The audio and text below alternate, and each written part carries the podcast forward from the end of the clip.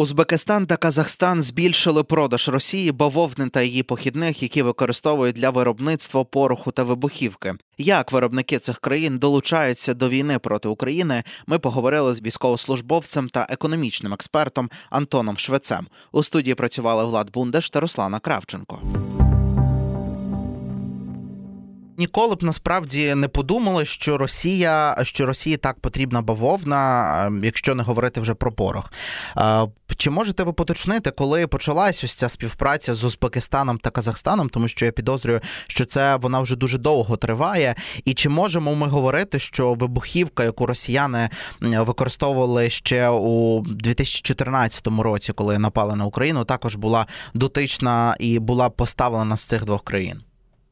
Думаю, да, бо я думаю, ця співпраця почалась десь в 1950 році під час побудови е, заводів по виготовленню целюлози в Радянському Союзі, бо це є частиною радянського ВПК. Тобто, загалом, якщо ми кажемо про е, Пермський, Казанський та Тамбовський порохові заводи, вони є частиною ВПК е, Радянського Союзу, і, звісно, там в рамках. Е, програми там е, регіонального розподілу завдань, вони використовують бавовну з Узбекистану та Ташкента, які колись були частиною Радянського Союзу. Тому насправді це дуже давно, е, і це так і залишається. І ось ви у своїй колонці в економічній правді дослідили це питання. І розкажіть, будь ласка, про які компанії постачальники йдеться. Ви навіть намагалися взяти в них коментар, чи відповіли вони вам щось щодо постачання ось пороху бавовни та її похідних, щоб Росія надалі виробляла ось це порох для своїх боєприпасів. Е, дивіться, ми е, насправді ну, казати про конкретні компанії, які є посередини е, ланцюгу постачань, ну сенсу нема. Більш того, я впевнений, що декілька з тих компаній, які ми знайшли в митній документації, взагалі не існують. Тобто, щонайменше в Узбекистані якась дивна ситуація з заповненням митної документації. Е, і там в митних даних може бути вказана одна компанія, а насправді ми бачимо адресу постачання від е, зовсім іншої узбекської компанії. Е, так само ми можемо бачити компанії, які взагалі не існує. Тобто, ми навіть відповідності цієї компанії до якогось реально існуючого там там юридичного базису не знайшли. Тому насправді компанії, які які є посередині, ну не дуже цікаві. Якщо ми кажемо про е, безпосередніх постачальників, тих, хто виготовляє, точніше, обробляє бавовну е, і перетворює її на нітроцелюлозу, то це, звісно, Ферганський хімічний завод, дуже велике підприємство. Але е, в Узбекистану така сама ситуація, де, як і в нас до війни, і власниками цього заводу є два росіяни. Е, які постачають е, нітроцелюлозу, ну, яка нас цікавить, як до РФ і до порохових заводів безпосередньо, так і е, посередникам до Російської Федерації. Чи йде цей імпорт саме на РФ чи і на інші країни? Ви не ну, зараз ми бачимо дивну ситуацію. Росія і російські е, заводи використовують навіть Іран як систему, яка дозволить їм зменшити санкційне навантаження. Е, тобто вони постачають посереднику в Іран з Ірана, ну, принаймні номінально, нітроцелюлоза постачається до заводів. Використовують як прямі ланцюги постачання, але зараз вже ще менше так і ланцюги постачання з використанням е, посередників. І цього стає все більше, бо вони розуміють, що на них дивляться і намагаються якось там е, ухилятися від контролю. Але тим не менш е, є декілька випадків, коли е, постачання були напряму, і у випадку, якщо журналісти навіть питають у цих компаній, як так сталося. Компанії відповідають, що Узбекистан, наприклад, не веде експортного контролю нітроцелюлози. Е, а що роблять на російському підприємстві, куди вони ту нітроцелюлозу постачають, вони не знають.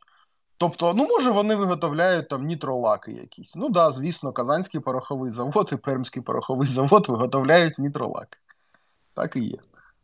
Так, і тут насправді е, логічне питання: е, скільки росіяни витратили і витрачають далі на закупівлю е, бавовняної целюлози в Узбекистані і Казахстані.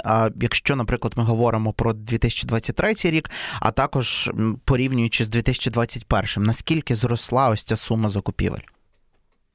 Ну, якщо ми е, подивимося на 2021 рік, тобто рік, коли е, російський ВПК існував у довоєнному вигляді, коли вони сподівалися, що наявних запасів там артилерійського озброєння, е, ракет до е, систем залпового вогню їм вистачить, вони закупали там бавовняної целюлози в Казахстані та Узбекистані десь загалом на 4 е, мільйони доларів на рік. Це у 2021 році. І ми повинні розуміти, що. Е, ніхто не переробляє виробництво під е, нову сировину.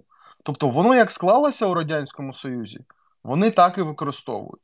За весь цей час, попри те, що їм може не вистачати нітроцелюлози, попри те, що вони можуть боятися, е, що уряди Узбекистану та Казахстану під тиском державного департаменту відмовляться постачати, вони все одно десь там закупають 98% Е, сировини е, нітроцелюлози у тих самих країн, які постачали цю цю нітроцелюлозу до е, Тамбову, Казані та Пермі ще у радянські часи. Тобто, це і є обсяг їх витрат. Це 4 мільйони в 2021 році. Набагато більше, я так думаю, що там десь біля 10 е, мільйонів доларів у 2022 році, і в 2023 році ми ще не досліджували, бо ще не вивантажені е, митні дані за останній квартал. Але я думаю, що ми можемо сказати десь про 12-13, може навіть 15 е, мільйонів доларів. І це знову ж таки десь там 90-95% е, постачання нітроцелюлози до Росії значна, значна, частина з якої використовується виключно для виготовлення порохів, вони постачаються з Узбекистану та Казахстану. Я нагадаю, що ви слухаєте громадське радіо. Ми говоримо із Антоном Швецем, це військовослужбовець та економічний експерт. І тема у нас сьогодні про те, що Узбекистан і Казахстан збільшили продаж Росії бавовни та її похідних. Е, до запровадження санкцій чи постачали таку сировину Росії інші країни? Відомо, наприклад, що одним із постачальників саме пороху до РФ був Китай. Чи досі вони співпрацюють щодо цієї сировини? Я е, не дуже досліджував порох. Я не впевнений, що постачання е, порохів е, є е, загалом вигідним. Ми бачили, що частину нітроцелюлози, але дуже невеличку, Росія намагалася закупати у Китаї. От, е, Причому не просто Росія, а саме конкретно військові заводи. Я розумію, що, скоріш за все, це або використання Китаю, ну, Китаю як посередника, і насправді це все та сама нітроцелюлоза з Узбекистану чи може з Казахстану, чи може вони використовують нітроцелюлозу, яку виготовляє е, вже Китай. Тобто, можливо, Китай імпортує бавовну з Узбекистану, можливо, Китай сам її вирощує, і Росія зараз намагається диверсифікувати постачання, купити якусь невеличку кількість нітроцелюлози е, в Китаї та перевірити, чи їх технологічний процес дозволяє виконувати ну, дозволяє використовувати цю сировину без якихось там значних переробок е, та без проблем. Е, і от вони у 2023 році, там да, у другій половині, вони перевіряли, як вони можуть е, працювати. Тобто вони або перевіряли е, диверсифікацію постачань, або перевіряли, чи може вони використовувати е, китайську сировину. І ми повинні розуміти, що в такому випадку Україна насправді має не дуже багато, ем, скажімо так, важелів для того, аби впливати на Казахстан, Узбекистан та е, на Китай, тим більше. Да? Якщо ми кажемо про це, то окрім ну, суто операції, так так би мовити, активної дії, да, які ми е, насправді ведемо більшою мірою проти Росії, ми можемо казати про те, що повноцінний тиск на уряди цих країн і зміну їх дій, ми, скоріш за все, можемо очікувати від е, Державного департаменту Сполучених Штатів. Тому, якщо Китай, е, ну наскільки мені відомо, Китай досить ефективно ухилявся від постачання чогось, що можна назвати суто е, військовим спорядженням. Да, Якщо ми бачили це, то зазвичай це або з використанням третіх країн, як то е, Північної Кореї, або е, вони, ну або це була робота приватних компаній, які не дуже контрольовані, не дуже в великих обсягах. Або Китай постачав щось, що не є суто військовими речами, так як, наприклад, нітроцелюлозу, яка може використовуватися в цивільних цілях. Пане Тому, Антоне, е, так, угу. да. так, так, кажіть. Тому е, сказати, е, що Китай є достатньо потужним елементом російського ВПК, насправді дуже складно. Да? Якщо ми бачимо там чипи е, і їх постачання з Китаю, да, то зазвичай сам Китай як держава не має до цього прямого відношення, е, бо це ну там банально можна купити на Аліекспресі е, фуру тих чипів і завести їх до Росії. Да? Е, саме військового співробітництва Росії та Китаю безпосередньо і напряму відкритого ми все ще не бачимо. І пане Антоне, тут хотів у вас уточнити на вашу думку, що може завадити постачанню ось цієї бавовняної сировини до РФ з того ж самого Казахстану та Узбекистану? А які тут будуть дієві механізми, щоб припинити або максимально зменшити постачання? Я думаю, Україна буде е, думати е, про ну точніше, санкційна е, координаторська група, міжвідомча робоча група буде думати над тим, щоб включати як посередників, так і безпосередньо заводи виробників в Казахстані та Узбекистані до українських санкцій. Це, звісно, не вплине на діяльність цих заводів ніяким чином, як і посередників. Але ми можемо просити наших союзників з Європейського Союзу та Сполучених Штатів відзеркалити це. Це вже більші проблеми, бо е, ці е, підприємства втратять можливість розраховуватися в доларах та євро. Це не дуже приємно. І це насправді більш-менш можливо. Ми дуже часто бачимо, що державний департамент е, Міністерства юстиції та Міністерства економіки Сполучених Штатів е, достатньо ефективно працюють по українських заявках стосовно е, китайських підприємств та підприємств Центральної Азії, з Туреччини, ОАЕ і багато що звідки. Але крім того, справді ефективними можуть бути тільки дії, схожі на політичний тиск у випадку, якщо е, Сполучені Штати, Державний департамент Сполучених Штатів пояснять владі Казахстану та Узбекистану, що проблеми від діяльності е, підприємств, які постачають нітроцелюлозу до Росії, будуть саме у держав та урядів Казахстану та Узбекистану. Оце буде найкращим моментом, бо в такому випадку ми можемо бути впевнені, що в країнах з таким потужним парламентаризмом та демократичною системою, як Казахстан та Узбекистан, е, діяльність цих підприємств буде дуже швидко припинена за власним бажанням і без, скажімо так, готовності обходити санкції, і працювати в режимі нижче радарів.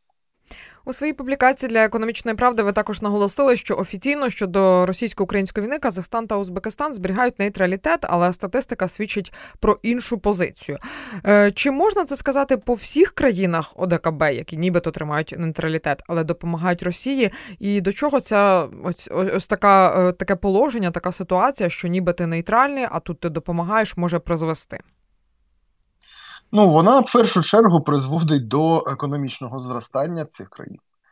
Е, Індія також формально нейтральна, насправді співпрацює е, з Росією і використовує це для власного економічного збагачення. Вона отримує дешеві ресурси, вона постачає більшу кількість імпорта, да, вона отримує ці ресурси фактично за фантики. Та сама ситуація з країнами Центральної Азії е, та й загалом всіма країнами, які входять до ОДКБ вони формально е, ухиляються від е, військового, ну суто військового співробітництва з Росією, як саме військовий союз ОДКБ не діє. Да, Цей союз там захисту якихось там диктаторів від власних внутрішніх проблем. Саме тому е, Казахстан використовував е, Росію в ОДКБ під час внутрішніх заворушень. Росія роздумувала над тим, що використати ОДКБ або принаймні політичний е, вплив е, лідерів ОДКБ під час мятежа е, Пригожина. Е, тобто е, для всіх цих країн е, ця війна далека, але це можливість заробити. Бо вони розуміють, що Росії потрібні ланцюги обходу санкцій, і це використовується. Той же Казахстан тривалий час був частиною схеми з розірваного транзиту, коли товари з Європи на папері постачалися до Казахстану але вони логістично їхали по території Росії і фактично до Казахстану не доїжджали. І тому багато активістів не могли зрозуміти, е, як саме стається е, контрабанда чи експорт з Казахстану до Росії. Тобто, ми бачили випадіння обсягів російського імпорту, який зменшувався. Ми бачили обсяги е, зростання імпорту в Казахстані, того самого, який збільшувався. Але ми не бачили перетоків суто з Казахстану до Росії. І лише через там деякий час всі зрозуміли, що ці товари підсанкційне або подвійного призначення взагалі не потрапляли фізично до Казахстану. Їх розвантажували в Росії в порушення закону. І казахські підприємства, казахська митниця і, звісно, казахський уряд вони були цілком в курсі про існування цієї схеми. На жаль, про існування цієї схеми було в курсі багато європейців, але Європа зробила з цього висновок і просто заборонила транзит е, через територію Росії. Але це, цього не зробив Казахстан сам. Бо для цих країн ну, е, і туди входять не тільки члени ОДКБ, ми можемо казати те саме про ОАЕ, про Турцію. Для цих країн це можливість заробити дуже величезні гроші і у випадку, коли е, світова економіка відчуває себе не дуже хорошо, вони фактично за рахунок Росії, за рахунок витягування з Росії е, ресурсів, поліпшують своє економічне становище. Нічого персонального, просто бізнес. Е, так само і до речі, експорт ЄС до Вірменії, звісно, 200% з моменту повномасштабного вторгнення, і так само ця країна допомагає Росії обходити санкції Європейського союзу. Тут більше риторичне питання, але що в цьому випадку робить Брюссель? Він робить вигляд, що він це не бачить, чи от яка тут ситуація? Насправді Брюссель дійсно бажає виправити тут цю ситуацію, бо кожен, кожна людина е, або орган, наділений з владою, він дуже не любить ситуацію, коли він цю владу використовує, від цього нічого не стається, да? бо це дискредитація його владних повноважень. Е, насправді, Брюссель багато бажає зробити, але треба е, зрозуміти першу річ: це європейська бюрократія. Навіть у випадку, якщо всі все розуміють, навіть у випадку, якщо є безпосередні ну, там, безпосередні докази, прямі да, про існування там, схем обходу експортного контролю або санкцій, розробка нових е, пакетів і створення чогось е, нового по санкціям в Європі займає величезний час, бо це бюрократія. Е, більш того, Європа тільки почала створення власного єдиного санкційного координатора, який буде діяти на рівні Європейського Союзу. Цього моменту ми мали справу з десятками санкційних координаторів національних країн які, звісно, у випадку, якщо справа стосувалася е, національного бізнесу, який в цій країні є е, платником податків, роботодавцем і всяке таке інше, звісно, національний координатор не бажав біжати там впереді паровоза для того, аби заборонити працювати національному підприємству, і дивився на всіх інших.